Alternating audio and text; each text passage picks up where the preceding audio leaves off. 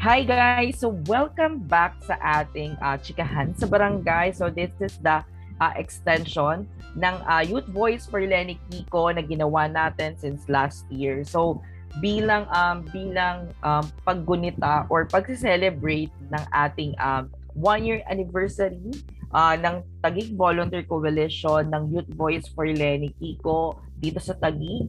Um, naisipan namin na ipagpatuloy ko ano man yung ano bilang um, bilang um, para maging ano pa rin tayo, para maging aware pa din, ipagpatuloy, kagaya ng sinabi ko sa opening kanina, na ipagpatuloy natin yung nasimulan natin uh, from the campaign last year. And then, of course, ayan, last week, uh, we started or we started the kick-off with uh, with Tina, our Youth Voice for Lenny uh, Kiko uh, Tagig Coordinator. And then now, um, we're, we're really doing our best para makuha ang buong tropa, of course, si uh, si former uh, Vice President Attorney Lenny Robredo. Mm-hmm. And then ang iba pang mga ano, si Senator Ki ay si uh, former Senator uh, Kiko Pangilinan at yung iba pa nating nakasama sa campaign last year. So sana uh, maging excited kayo sa mga susunod pa nating guests. Um, So, secured na yung mga guests natin hanggang end of month. so, ayan. So, without further ado, um, so, I will start now introducing our guest speaker for today. Our speaker is a best-selling author of patriotic book, a lawyer, a businessman, and a civil society leader. He is a graduate of the College of Law at the University of the Philippines, Diliman in In 2002, he took a summer program for lawyers at Harvard Law School, Cambridge, Massachusetts, in U- uh, USA. In 2007, he finished a leadership course and training at Haggai Leadership Institute in Singapore, where he was chosen to give the valedictory address on behalf of the graduates from 33 countries. He also served as a legal consultant of the United Nations Development Program in the Philippines for several years. He also co-founder and partner of the Malcolm Law Firm in Ortigas, Pasig City. But while he is a lawyer by profession, our speaker's first passion is writing books for the country. Uh, books that encourage our people to become good Filipinos and to be part of the solution to our country's many problems. Our speaker believes that every Filipino is part of the solution to our many problems. He believes that a good citizen citizenship is a crucial part of the solution we seek for our country. His first, first book published in 2005 entitled 12 Little Things Every Filipino Can Do to Help Our Country became a national bestseller for many years. In 2008, he composed the poem I Am Filipino, which aims to develop among our youth sense of Filipino identity that is positive, healthy, developmental, and solution-oriented. His latest book entitled 500 Years Without Love is being likened to a modern version of Dr. Jose Rizal's Noli Mitang. For many years now, our speaker has been recognized as one of the country's foremost public speakers on patriotism and good citizenship. Our speaker is also a champion of good governance. He served as the president and CEO of ISE or Institute of Solidarity Asia. Solidarity Asia, a public governance institute that implements and runs good governance and development programs in various LGUs and NGAs or national government agencies like the Civil Service Commission, Department of Trade of Industry, Board of Investments, Philippine Heart Centers, Armed Forces of the Philippines, Philippine Army, among others. He is also the former chairman of Civil Service Commission's Multi-Advisory Council. Our speaker is a good Filipino. He is an awardee of Good Citizen, Good Filipino Award given by the People Power Commission in 2009. Our speaker is also a servant leader. He is an awardee of the Most Outstanding Lay Leader Award of the Diocese of Cabaclan City Negros Occidental in 2003. Our speaker is a family man, married to a beautiful wife, and has four wonderful children. Let's all welcome Attorney Alex Lacso. So, ayan, hello po, Attorney. Welcome, uh, welcome. Good afternoon, Eza. Good afternoon, Gigi. And uh, siguro si Mark nandyan. And sa lahat ng mga nakikinig sa atin, magandang hapon po sa inyong lahat. Kamusta na po kayo? Yan, so uh, ako naman po ay okay lang naman po. Um, patuloy na uh, patuloy na nangangarap, patuloy na humihinga para sa pamilya and para sa bayan. Ayan. Oh, mabuti naman, mabuti naman, Esa. Uh, kay, kayo naman po, kamusta naman po kayo um, after after election? Uh, eto, medyo mixed emotions. Siyempre, may lungkot dahil uh, hindi nanalo si VP Lenny at si Senator Kiko at yung tropa. At uh, siyempre, kung sinusubaybayan mo yung mga nangyayari sa bansa, lalong nakakalungkot, di ba? yes. Pero siyempre, we must continue looking for ways to fight for our dreams for our country. Diba? So there is also a part of me that is happy. So happy with what we're doing and excited about the things that um, we want to do in the days and the years to come. And of course, I'm happy that uh, I am with you. Nakasama ko kayo ngayon at at least maka makapagkwentuhan ulit tayo. Yes.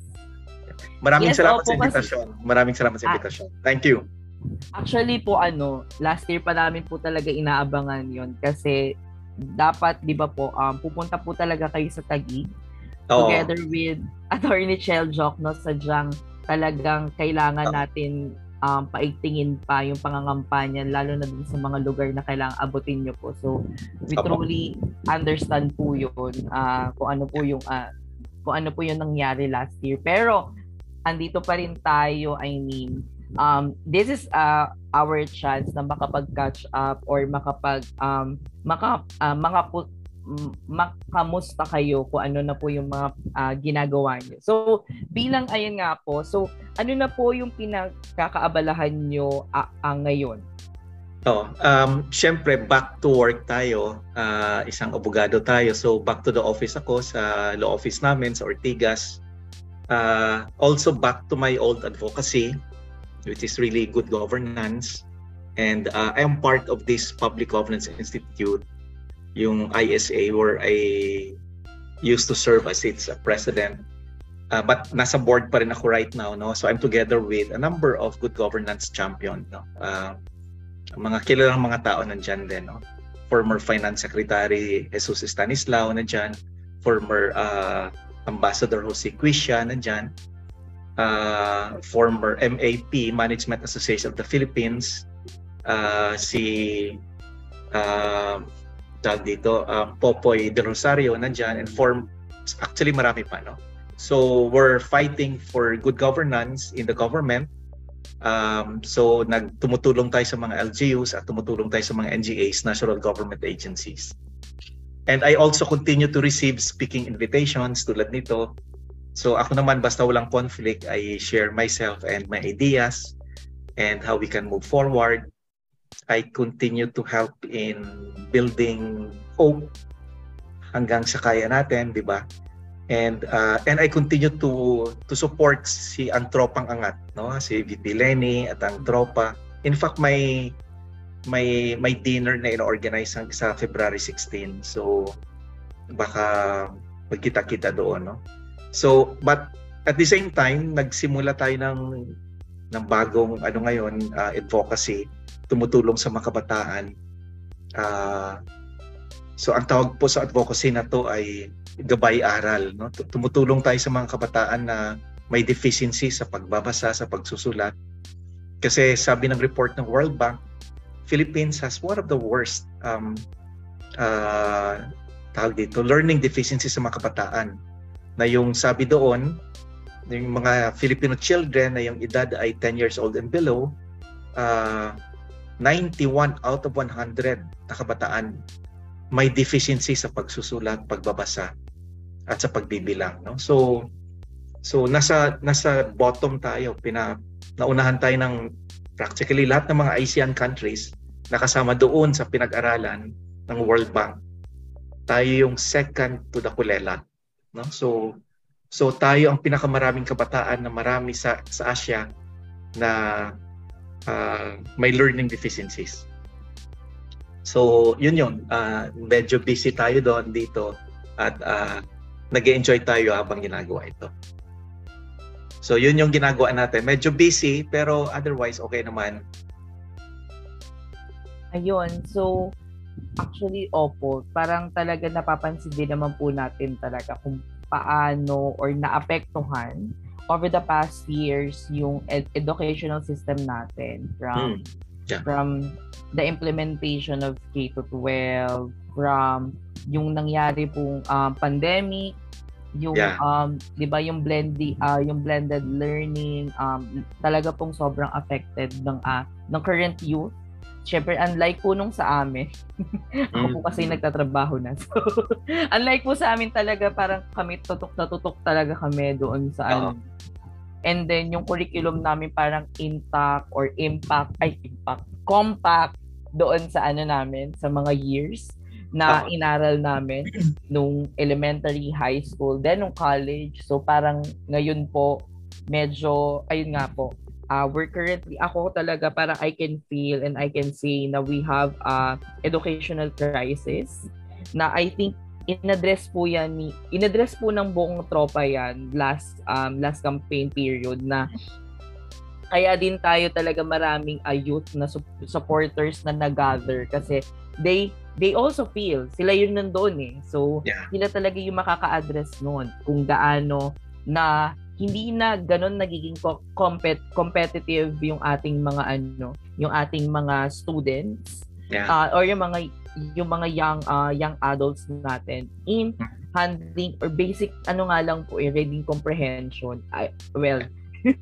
'di ba po? So, doon din tayo ay actually na-attack nung mga misinformation uh, na ginawa nila or ng mga attack sa inyo po. Ayan.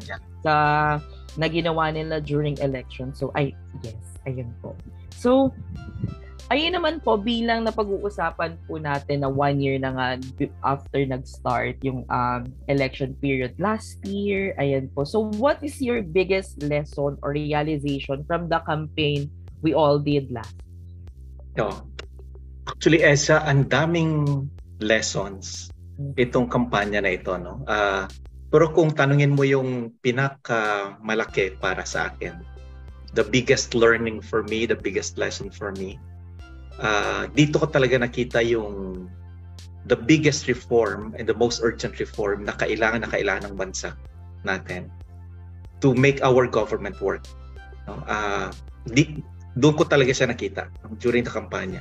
At ano itong pinakamalaki, the biggest reform or the most urgent reform that we need in our country. No?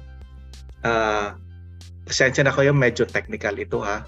Okay lang. Uh, pero kasi constitutional reform ito. But this is the biggest reform that we need. Pag na-implement lang natin itong reforma na ito, I really believe that we can make our government work. So ano tong biggest reform na ito? Ang tinutukoy ko dito ay yung appointing power of the president in the appointment of the ombudsman, members of the judiciary, members of COA, and members of COMELEC. Apat yan. Apat na offices. No? Uh, so yung appointing power of the president doon sa ombudsman, sa members of the judiciary, members of COA, and members of the COMELEC. Isa-isayin natin sila. No? Um, itong, itong ombudsman, ito yung chief prosecutor ng lahat ng corruption cases sa bansa. From the smallest, from the lowest to the highest. No? Ito yung nag-prosecute talaga. Ito yung nagsasampa ng kaso ng corruption cases. Under the Constitution, ang nag-appoint dyan yung presidente. Ang problema natin, sobrang lakas ng utang na loob sa ating mga Filipinos. Kung na-appoint ka na ng presidente, yung ombudsman, naging beholden siya hindi sa taong bayan, kundi doon sa presidente. So anong nangyayari? Anong nangyayari? No? Yung ombudsman na inappoint ng presidente, pag yung may kaso ng mga corruption cases ay kaibigan ng presidente, pikit mata na siya. No? Kung ang may kaso ng corruption ay governors, senators, cabinet secretaries, generals, mayors, congressman, nakaalyado ng presidente, naku, pikit mata na yung ombudsman. So anong nangyayari? Hindi sila nasasampa ng kaso. Yan, yan yung unang-una. Uh, kaya itong mga corrupt politicians natin, ang unang-una nilang ginagawa during election is to ensure na yung kandidato nila for president panalo. At anong ginagawa nila dyan? Ang basehan lang nila dyan ay yung survey. Kung sino ang number one sa survey, doon sila tumatakbo. Kahit hindi nila uh, kaalyado, kahit hindi nila gusto, kahit na hindi nila kaprinsipyo, doon sila.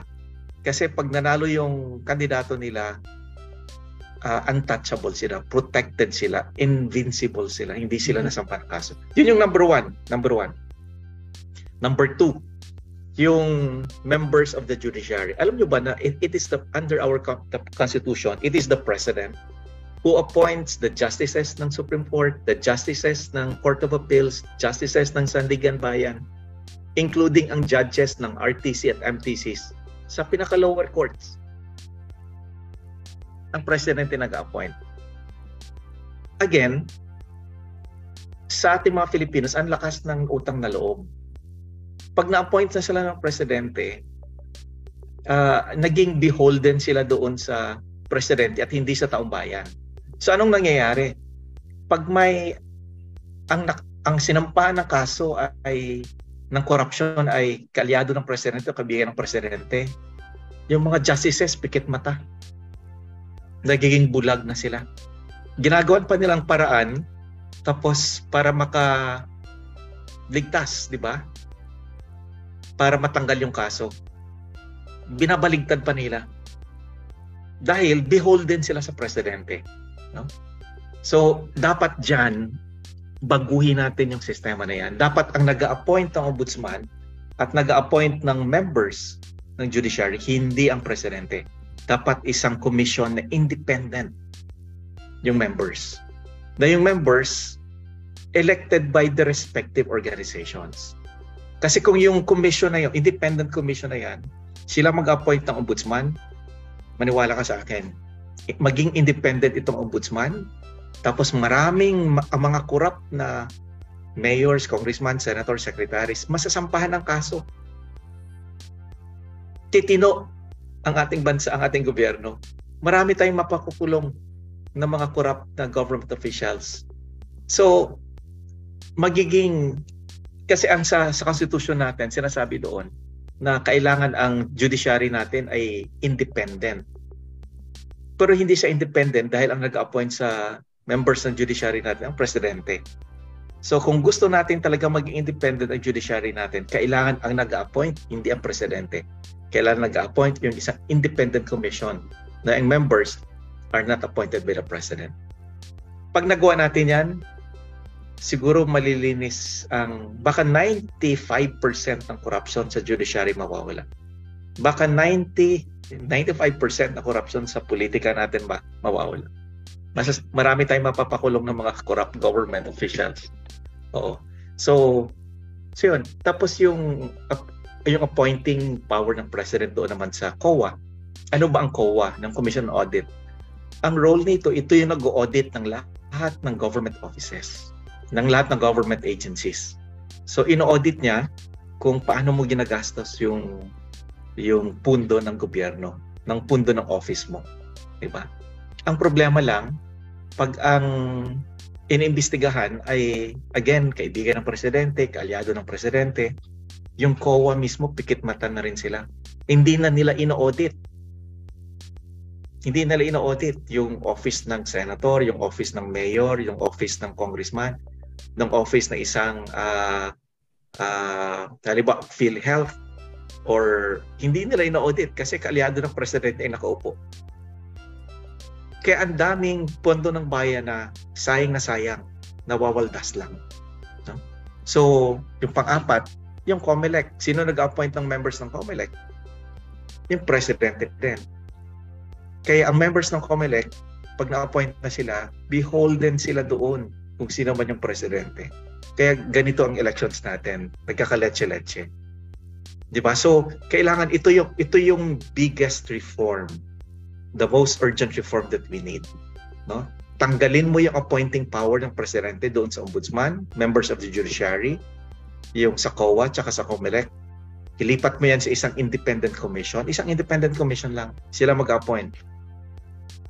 Maniwala ka sa akin. Siguro baka 90 to 95% na corruption sa bansa matatanggal. Corruption sa gobyerno ng mga politika matatanggal. Corruption sa judiciary baka matatanggal. At baka titino yung COMELEC natin. So ito yung biggest reform that I feel could make our government work. So ito yung realization na nakita ko during the campaign. Hindi ko siya ma-explain sa entablado kasi 3 minutes lang binibigay namin doon sa entablado. So hindi ko siya ma-explain. so sa mga mga forum na ganito, tsaka ko siya ina-explain. Yes, mas na-expound niyo po sa mga uh, gantong klaseng so, usapan hindi, hindi actually hindi federal form government kailangan natin. Hindi hindi yun yung biggest reform that we need. Uh, in fact, there is no assurance na pag nag-shift tayo sa federal form government, uh, mawawala yung corruption or baka lalo silang maging corrupt at lalo silang maging abusado. 'Di ba? So kasi you're giving them more powers and you're giving them more funds. Pero hindi yung sistema against corruption is not there. So with more funds and more power, it will lead to more abuse. Totally agree po. Um, Oo. The system itself kasi po talaga, doon kasi talaga siya, ano, eh, parang deeply rooted doon yung problem natin na never in-address ng kahit sinong umupo after Pinoy. Oo. Diba na na um, tawag dito yung sistemang yun bilang yes, sinasabi nila in, in constitution, magkakahiwalay yung power ng three pillars ng government. Pe, pero sa, nakita natin kung paano nag-manifest or yung paano nila, parang si Thanos, kung paano nila nakompleto yung Infinity Stones, uh, yeah. kung paano nakompleto yung Infinity Stones at parang talagang ano, parang hindi na talaga sila ano, sabi nyo nga po kanina, very untouchable na sila. And then yung sa appointments nga, 'di ba? Parang illogical kasi talaga na yung appointees nung dalawang uh, dalawang uh, dalawang as uh, sec or dalawang pillars ng judiciary and also ng Congress ay nanggagaling sa nanggagaling or nang uh, parang yung ghost signal ay nanggagaling sa president which is siya inahawakan niya ng executive na na pillar. So by uh, by doing that talagang um kahit anong maging desisyon niya kahit anong gusto niyang gawin, magagawa niya kasi kaalyado niya na yung dalawa eh. So, very ano, ang ending, ang ending, yung taong bayan na magsa-suffer. Dahil oh, kawawa, marami, kawawa yung taong bayan. Opo, maraming ayun nga po yung mga yung mga funding na hindi na pupunta sa tamang sa tamang uh, kalalagyan niya dapat or kung saan dapat itong mga funding na to um dapat yeah. inuuna 'di ba? Yeah. So ayun po yung nangyayari. So talaga it's really uh, the system and someone talaga na magtitwist ng sistemang yon um yeah yung ano I think totally agree din po talaga na parang hindi niyo po nasasabi ng buong buo during campaign period yung um kung bakit ito yung mga bagay na kailangan gawin um kung ano yung mga bagay na dapat nating anuhin um uh, kung paano tayo pipili ng susuportahang mga kandidato, ganyan. So, thank you so much for that. Thank you, so, thank you also. Thank you. Yan, so next naman po, so after by by uh by that uh, lesson that we all learned from uh from the election. So what is your future plan po? So uh, forward. I I will continue to fight for a better future, no? for a better Philippines, definitely. I will continue to fight for the reforms that um, uh, I fight and I've been fighting for. And um, so I will continue to fight for a better future for our youth, especially. No, uh, kawawa yung mga kabataan. No, uh, so I will focus my efforts in really helping the youth and um, in creating hope for them and building hope for them and uh, and helping them find a way how they can uh,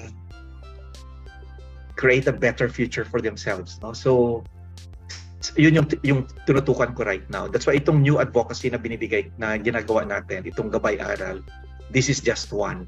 But um, I really plan to go into the economic side uh, on how to create more economic opportunities for the youth. Uh, uh, I think yun yung magiging focus ng effort ko. But I will continue to fight for good governance because that has been my advocacy for the longest time uh, good governance among the LGUs and the national government agencies. And I will continue to work and fight with the tropa. So you can expect me to be supporting uh, VP Lenny and the tropa and the tropa angat. No? So we will continue to see each other kung uh, tuloy-tuloy tayo. No? So basta imbitahan pagbibigyan ko kayo parati. Yes, thank you so much po. Basta kaya. Oo. Ayun nga po, opo, nakita nga namin para nag-dinner po kayo nung nakaraan. Um, Oo. With, so, actually, nakik sobrang ano, parang you validated po yung support namin from last year na pag nakikita namin na nag um, ginagawa nyo pa din po kung ano yung mga sinabi nyo po uh, during uh, the campaign period. Um, busy si ano si uh, si Attorney Sani sa sa workers. Of course, si Senrisa patuloy na inilalaban yung mga rights namin, nating lahat. Ayan, si si uh, si Attorney Teddy din po ay patuloy na inaano um inaangat yung environment, yeah. yung mga indigenous people. So sabi ko, grabe, it's not really ano, parang hindi natapos sa eleksyon yung parang um yung uh, yung ginawa natin or yung yung mga sinabi nyo po noon. Kaya parang kahit ano po mangyari, parang patuloy namin kayong susuportahan sa mga advocacies.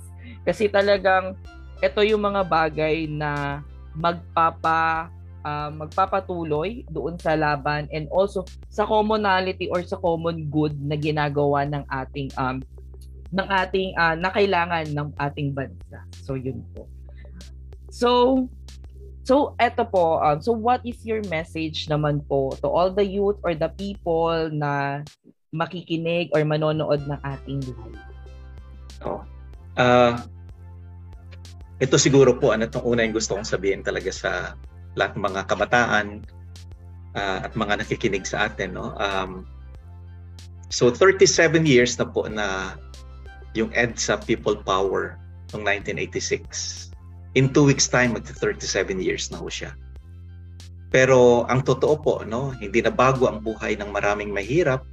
Tanggapin po natin yan. Halos 18 million ng mga Filipinos po na mahirap ngayon. Uh, hindi po, mahirap pa rin. No? Mahirap pa rin yung kalagayan nila. Kaya marami sa mga mahirap, siguro sinisisi si Cory Aquino, si Noyne Aquino, uh, pero tanungin natin yung sarili natin yung totoo. Di ba? Kasi nung in the last 37 years po, hindi lang naman si Cory Aquino naging presidente. Hindi lang si Pinoy Aquino ang naging presidente. Si Fidel Ramos naging presidente din. Si GMA, 9 years naging presidente. Si Duterte, 6 years naging presidente. Di ba si Erap, 3 years naging presidente. Ang tanong lang po, um, uh, sino bang may kasalanan? O naghanap ba tayo ng may kasalanan? Magtuturuan ba tayo ng, ng daliri kung sino ang may kasalanan? Or tanungin natin kung ano talaga yung dahilan kung bakit hindi na bago ang bansa natin. No? At hindi na bago ang sitwasyon ng maraming mahirap. Uh, kung ako po ang tatanungin po ninyo, kasama doon sa mga siguro po tingnan natin, tanungin natin, questionin natin, yung mga mayors, yung mga congressman, yung mga governors at mga senators dahil sila ang nakaupo. Di ba? In fact, the mayors, the governors, the congressmen, sila yung leaders on the ground. Sila ang sila may pondo, sila may programa, sila nag-implement ng polisiya ng programa. Di ba? So, tama ba na sisihin lang natin isang tao, dalawang tao? Di ba? So, or sino ba ang nagbibigay ng leadership sa atin? Sino mga leaders natin? Sino ang leaders natin on the ground, no? So, yun po, no? Uh, pag-isipan ho natin 'yan. Uh, hindi po tama na halimbawa, sabihin lang natin, ah, kasalanan to ng mga dilawan. Mali po 'yan kasalaman to na ni ng mga Aquinos mali po 'yan, no? Uh, hindi po makatotohanan, hindi po accurate ang ganyan pong assessment, no? We have to be honest with ourselves, no? Uh, kung ako po tatanungin ninyo, hindi kasi po na-implementa ang maraming reforma na kailangan ng ating bansa. Uh, hindi po kumpleto ang reforma at pagbabago no, sa sa ating bansa. Kasi yung pagreforma po sa ating bansa, sa ating gobyerno, binigay po sa Congress eh. Ayon po sa Constitution, di ba? Kailangan magpasa ng batas ang Congress para halimbawa ipagbawal itong political dynasties. Nagpasa ba sila ng batas? Hindi po. No? Nagpasa ba sila ng mga tunay na uh, uh, reforma para po mabago yung pamumuhay ng mga farmers natin? Hindi po, no? So, yun po no uh, kasi ang kongreso na-capture ko siya ng mga political dynasties no uh, uh, pami pamilya ng mga politika na sila na po uh, halos 80% ng members ng Congress are members political dynasties o galing sa dynasty so yun ang po no kailangan natin ng radical na reforma sa ating gobyerno uh, ang problema po dyan, binigay natin itong kapangyarihan na para i-reform ang ating gobyerno doon po sa Kongreso. Ang problema po sa Kongreso natin, nasa kamay po ito ng mga political dynasties. Kaya po hindi natin ma-implement yung mga radical na reforma na kailangan na kailangan. Ganun pa man po, gusto ko lang po sabihin sa inyo na uh, ang buhay po naman ay parang gulong lang eh. Kung minsan nasa taas ka, kung minsan nasa baba ka. Ang politika po ganyan din parang pendulum yan. Kung minsan nasa kaliwa, kung minsan nakasa kanan ka. Di ba nagsiswing yan eh. Di ba? So after 36 years, nakabalik sila sa posisyon, uh, ipagdasal ho natin sila na sana po gawin nila ang tama at sana po sana po uh, ang, ang tunay na konsensya at pagmamahal sa bayan ang manaig at ang mga programa ay tunay na para sa bayan po. No? So ipagdasal po natin sila kasi sila po yung may hawak ng kapangyarihan sa pwesto po ng gobyerno. Pagdasal po natin sila. At uh, tayo naman po, tulad ng sinabi ko, ang buhay naman po ay parang gulong lang yan. Kung minsan nasa taas, kung minsan nasa baba. Di ba? So, wag na wag po tayo mawala ng pag-asa. Habang may buhay, tuloy-tuloy po ang uh, pag-asa natin. No? Uh, So, lalo na po tayo mga kabata, kayo pong mga kabataan, sana po you must continue believing that you are really the genuine hope of our country. Kayo po talaga ang tunay na pag-asa ng ating bayan. At uh, kayo po talaga ang pag-asa ng mabuting kinabukasan po. So sa tamang sa tamang panahon po darating din ang tunay na pagbabago na hiningi po natin. So, huwag po kayo mawala ng pag-asa tuloy-tuloy lang po ang laban, isulong po yung mga pangarap natin, kaya po natin ito sa tamang panahon po, makakamtan din natin ating mga pangarap sa ating bansa at sa ating pamilya po, sa ating buhay. So maraming maraming salamat po sa invitasyon po ninyo ulit. So, yes. So, God bless all of you po, no? Wait lang po. Ah, uh, so ayun po, um thank you so much po for that um, message kasi I after ano talaga marami sa mga youth members namin ang nawawala ng pag-asa kung ano nangyayari ganyan. I think it's very uplifting po yung uh, yung message no so are you still willing po to get questions from the audience po? Yes yes. Okay. Yan. yes uh. so sige po. Um Okay, so ito po yung unang question. It's from uh, Mika, one of our youth din po. Um, will she, uh, given a chance po, will you still give um, uh, another chance to uh, to run on Senate po? Um, right now, I not I am not inclined. Uh, and I believe that marami namang, I think, maraming magagaling at uh, matitino na may plano ding tumakbo. No? Uh, in fact, isa na dyan, si Senator Kiko plans to run again for the Senate. Uh, ay, ay, si, si Senator Bam plans to run again for the Senate. So, of course, si, si, si Dean Shell plans to run again for the Senate. Hindi ko lang alam kung si Congressman Teddy Bagilat plans to run again for the Senate. Pero I think open siya, no? Uh, uh, hindi ko lang alam si si Sani Matula kung plano niya rin. Oo. So, uh, we're not completely closing the door for that possibility. Uh, pero kung marami pong magagaling na gustong tumakbo, na may chance po na manalo, ako po mas gusto kong tumulong. I really want to see good people elected. Mm-hmm. Especially po yung champions of good governance. No? Um, I just would like to stress po no, kung bakit talagang ini-stress ko itong good governance. No? Meron po isang libro, ang title ng libro ay Why Nations Fail. Sinulat po ito ng dalawang Harvard professors na si uh, uh, James Pattinson and si uh, Dayron A. Smuglo. No? So, may pinag-aralan po sila, 200 countries they studied and they tried to answer the question why is it that that many countries fail but why is it that some countries succeed? No? So matagal ho nilang research ito. Alam alam niyo ba yung naging conclusion nila?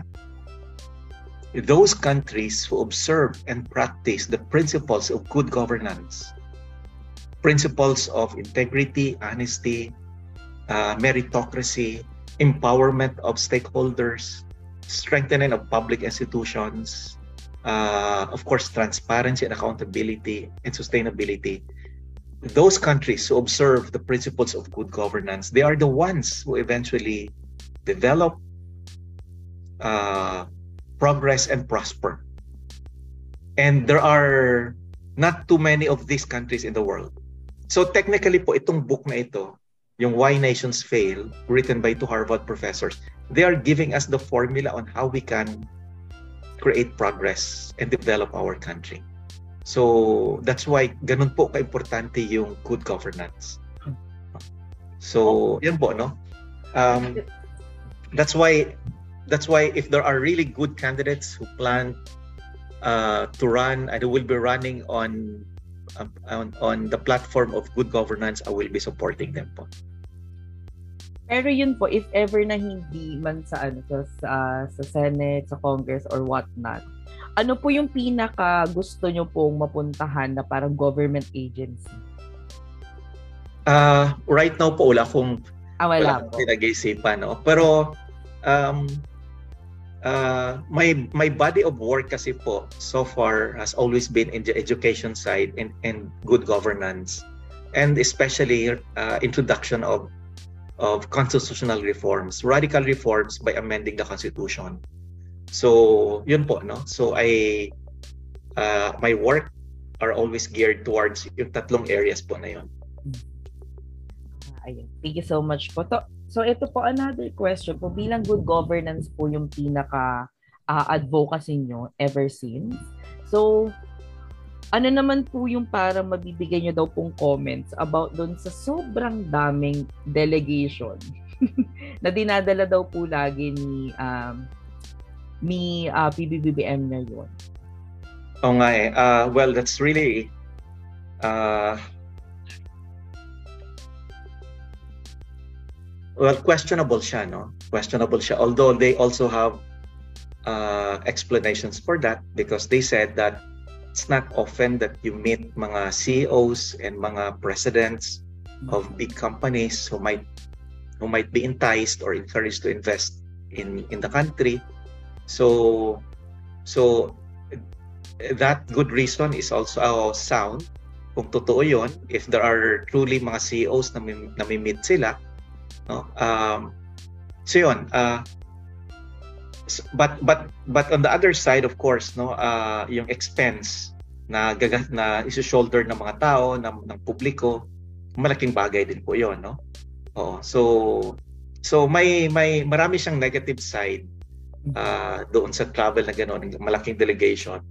Although there are also some good side to it, but uh, hindi natin alam kung ano yung totoo po doon unless talagang we have all the facts no na uh, kung totoo na talagang na, marami silang na-meet doon ng mga presidents and CEOs to meet para to entice them to to invest in the country.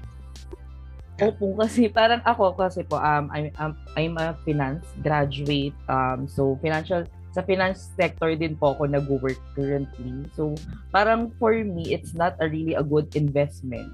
Uh, mm. bringing in um tawag dito uh, a lot people na parang iba doon pala muti lang. And then yung iba po naman ay nakikita ko yung parang essence nila doon sa group. But mm. that's why we have the presidents should ano, 'di ba parang po ayun po yung mostly na pinapadala kung saan saan. Kahit sabi mo presidente ng kumpanya, the president, yung presidente ng kumpanya yung humaharap sa mga investor para mag-invest. So parang sabi ko, I don't parang hindi ko alam kung um, parang ang napo-formulate ko po kasi is yung delegation niya ba ay cover up sa lack of skills na meron siya to get to gather those um tawag dito investors sa Philippines? Or talagang gusto niya lang mas mas maging hands-on yung mga agency na sinasama niya?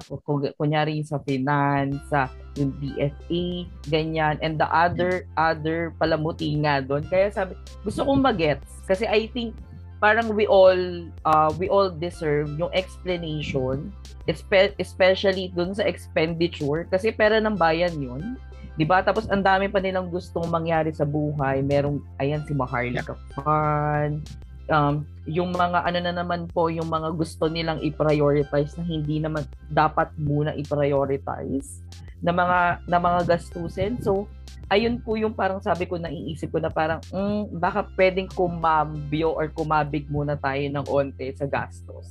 Bilang parang lahat ng ano natin ay puro palabas, wala naman masyadong pumapasok sa Pilipinas na investment. So, yun po. So, ito naman po, um, attorney, ano daw po yung pinakamasakit na narinig or nabasa nyo pong fake news about sa inyo and paano daw po kayo nakapag-cope up doon? Uh, fake news about me. Alam mo, surprisingly, I, there was not much against me. Kasi siguro dahil uh, malayo naman tayo doon sa ano, 'di ba? So so medyo hindi masyado ta- hindi nila tayo masyado na-attack. Uh, inatake at uh, tinutakte. yeah. Unlike unlike of course siguro sa level ni VP Lenny at Senator Kiko one on one oh eh, isa tayo doon sa ano medyo malayo tayo doon sa top top 12 eh sa winning circle. Mm-hmm. Oo. Ah, so, so parang hindi po kayo naging target talaga ng mga ano? Hindi, hindi masyadong naging target. Hindi tayo masyadong naging target. So, yeah, but, but, ano siya, nakakalungkot lang dahil, uh, well, una, nakakatuwa yung ikot kasi every day nung, during the campaign, you see hundreds of thousands of people in front of you believing in you, believing in your message, believing in the tropa, believing in DP Lenny.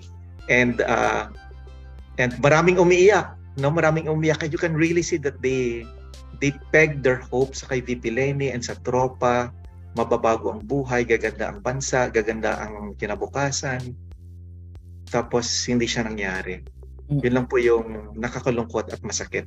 Masakit na. So, um, so yun. Pero yung personal attacks at uh, mga fake news sa akin, wala. Wala namang nagkalat na may mistress ako.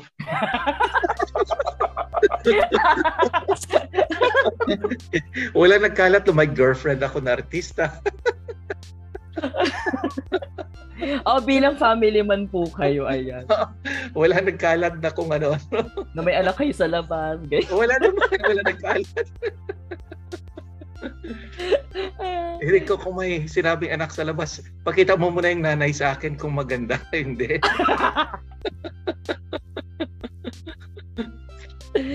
Wala, oh. wala, wala. Wala naman hindi, po. hindi tayo controversial.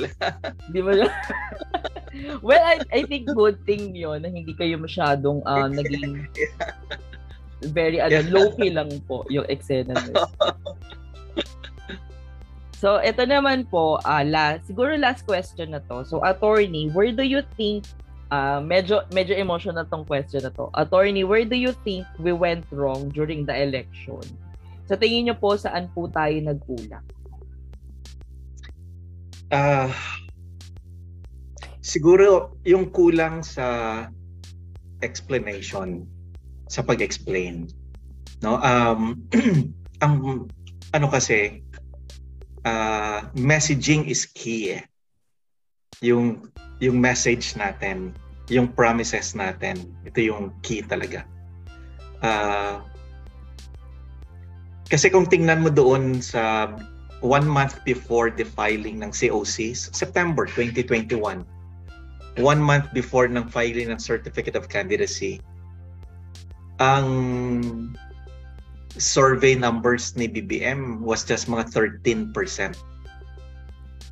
So, 13% in absolute numbers, mga 8.5 million votes lang yon. Yun lang yung core, hardcore supporters ni BBM before the elections. Tapos, uh, then, nung nag-merge sila ni Sara, tumaas yung numbers niya. At, uh, pero may, maraming undecided So yun, um, uh, yung promises kasi ni BBM, mas mas ano lang siguro, mas mas direct sa sikmura ng mga mahihirap at mga tao. No, yung promises niya na ang bigas bababa, pagiging 20 pesos. Uh, tapos may ano pang ibang promises, yung gold, tsaka yung 5,000 sa ATM card ninyo. So, uh, yun siguro, no? Eh, yung promises natin eh, matinong gobyerno. Sa matinong gobyerno, gaganda ang pamumuhay natin. No, mat- matinong gobyerno, hindi kami magnanakaw. Hindi tayo, hindi natin iwawaldasin yung pera. So, hindi yun direct eh sa sikmura ng tao eh at uh, Oo, at narinig na nila yon sa maraming mga politiko in the past eh. Oo. So siguro mas naging effective yung promises nila. Pero tayo naman kasi ayaw natin magsinunggaling eh. Ayaw natin magpromisa sa mga bagay na alam natin in the long run hindi maganda at hindi mm-hmm. tama. No. So ang yun yun talaga yung yung promise natin. Promise natin matinong gobyerno, matinong pamumuno. Oo. At nanggagaling yon sa matitinong pag-iisip at matitinong puso. So, yun nga lang, hindi na bago yon sa maraming tao, sa maraming butante. Narinig na nila yon in the previous elections pa. So, ngayon, uh, para sa kanila, parang hindi bago yung sinasabi namin. Pero hindi nila nakita na totoo yon galing sa puso, galing sa konsensya. Yun lang, yun lang siguro yung ano, pero hindi mali eh. Hindi mali yung siguro may pagkukulang lang sa pag-explain na hindi nila hindi masyado nakita ng mga tao ng mga kabataan botante. So mas marami pa tayong kailangan uh, abutin kasi yung mga naabot naman natin, marami naman sa kanila bumoto sa atin eh. Yung mga naabot natin. So marami tayong kailangan abutin pa. I think opo kasi ay um, yung mga yung mga promises ng kabilang uh, kabilang partido ay talagang very uh, ano sound appealing siya like parang yung sa atin syempre pag ina-explain din namin yun sa ano pag nangangampanya or pag nag-house to house kami um siguro hindi nila ano kasi parang parang naging ugali na ng Pilipino hanggat hindi yan makakaapekto sa akin directly direkta, yeah. 'di ba? Na ano, parang hindi yan magbe-make sense sa akin. Pero yun yeah. nga po. Kasi kayo po kasi parang yung buong tropa ang pinaka tinarget niyo po kasi yung yung system. Yeah. inaddress niyo po kung ano yung nag ay, ano yung problema ng uh, sistema simula doon sa pinakaugat hanggang pataas. Yeah. Na ano, ayun. Sana I think parang Philippines is not really ready to this kind of um, candidates on this kind uh, na mga na mga set of um, leaders na maglilid ng bansa natin. So I'm just really hoping and yan sa mga youth na nakikinig, 'di ba? Kung sino man sa inyo may aspiration to help the country, mapa mapa small things. Sinabi nyo rin naman po nung ano tawag dito nung kampanya walang maliit na ambag. Yeah. Uh, na ano kahit sabihin mo kagaya ng ginagawa namin kaya din naman natin to pinagpatuloy yung youth voice na to ay para ibigay or i-share yung mga mumunting boses natin, yung yung onting mga influence natin sa ating mga kahanay na patuloy na magpatuloy uh, at at at maging mga leader in our own lives, 'di ba? Bukod doon sa ano kasi parang ang ang ano nila yung um ang akala nila kasi talaga hindi naman po talaga um laging nasa gobyerno yung um manggagaling yung pag-asa ng bayan. Pero kasi po iba rin po kasi kung nagtutulungan, kung nakikita natin yung balance ng power ng government and then ng masa. Pag nagsama kasi yun, sabay-sabay tayong aangat talaga. Yeah, yeah. Yes. So I guess, ayun, so mukhang wala naman na pong questions ang ating mga audiences. So, thank you so much po sa pag uh, sa pagpayag na na mag-guest dito. Marami pong ano. Sige, gusto niyo po marinig yung mga comments nila. So, Sige, eto, please. So, ito po yung mga ano, um, ito, sabi ni Janelle, um, marami pa tayong kailangan mas abutin pa. Na-touch po siya dun siguro sa sinabi niyo. Um, ayan, sabi niya rin, sobrang sarap sa puso na mapakinggan lalo na kapag nawawalan ka na ng pag-asa. Yan. Tapos, ito sabi naman ni Glenn, for the cry na. for, um, actually po marami po din po kahit sa GC namin, mga nagsasabi na parang nagiging emotional sila. Kahit kami po dito, nagpipigil lang kami ng emotions namin. Pero, ayun po parang, ito yung sayang na hindi sana natin, ano, parang yung mga sayang na sana, ano, ito yung parang deserve ng kada tao or kada Pilipino na maranasan natin for the next six years. Pero wala. Nangyari na ang nangyari. So, we really need to move forward. Um, talagang um, tumulong kung anong itutulong kasi patuloy pa rin naman po kayo nagtatrabaho at handa pa rin naman po kami sumuporta sa inyo. Again, maraming maraming salamat po hanggang sa muli sa mga susunod na ano. Ayan. Maraming maraming salamat uh, Eza, and maraming maraming salamat, Gigi. And uh, sa lahat ng mga you, members ng Youth uh, Tagig, maraming maraming salamat sa inyong pagmamahal. So tuloy-tuloy lang po tayo. Tuloy ang laban. Yes, totoo. Sabi, bilang tuloy-tuloy ang laban, so sa mga manonood nito or sa mga makikinig nito sa aking podcast din, um, bukas, bukas agad, uh, si Dean Chel Joke na naman po yung magiging guest natin, 7pm bukas. And then, sa mga susunod na linggo, um, i-announce na namin next week kung sino yung mga future na um, magiging guest natin. So, pumayag na siya. pumayag na siya. So, may, may schedule na rin tayo. So, I, again, maraming maraming salamat sa mga sumusuporta, sa mga nanonood. And hanggang sa muli. So, thank you so much. Bye! Bye! Maraming salamat! God bless. God bless everyone.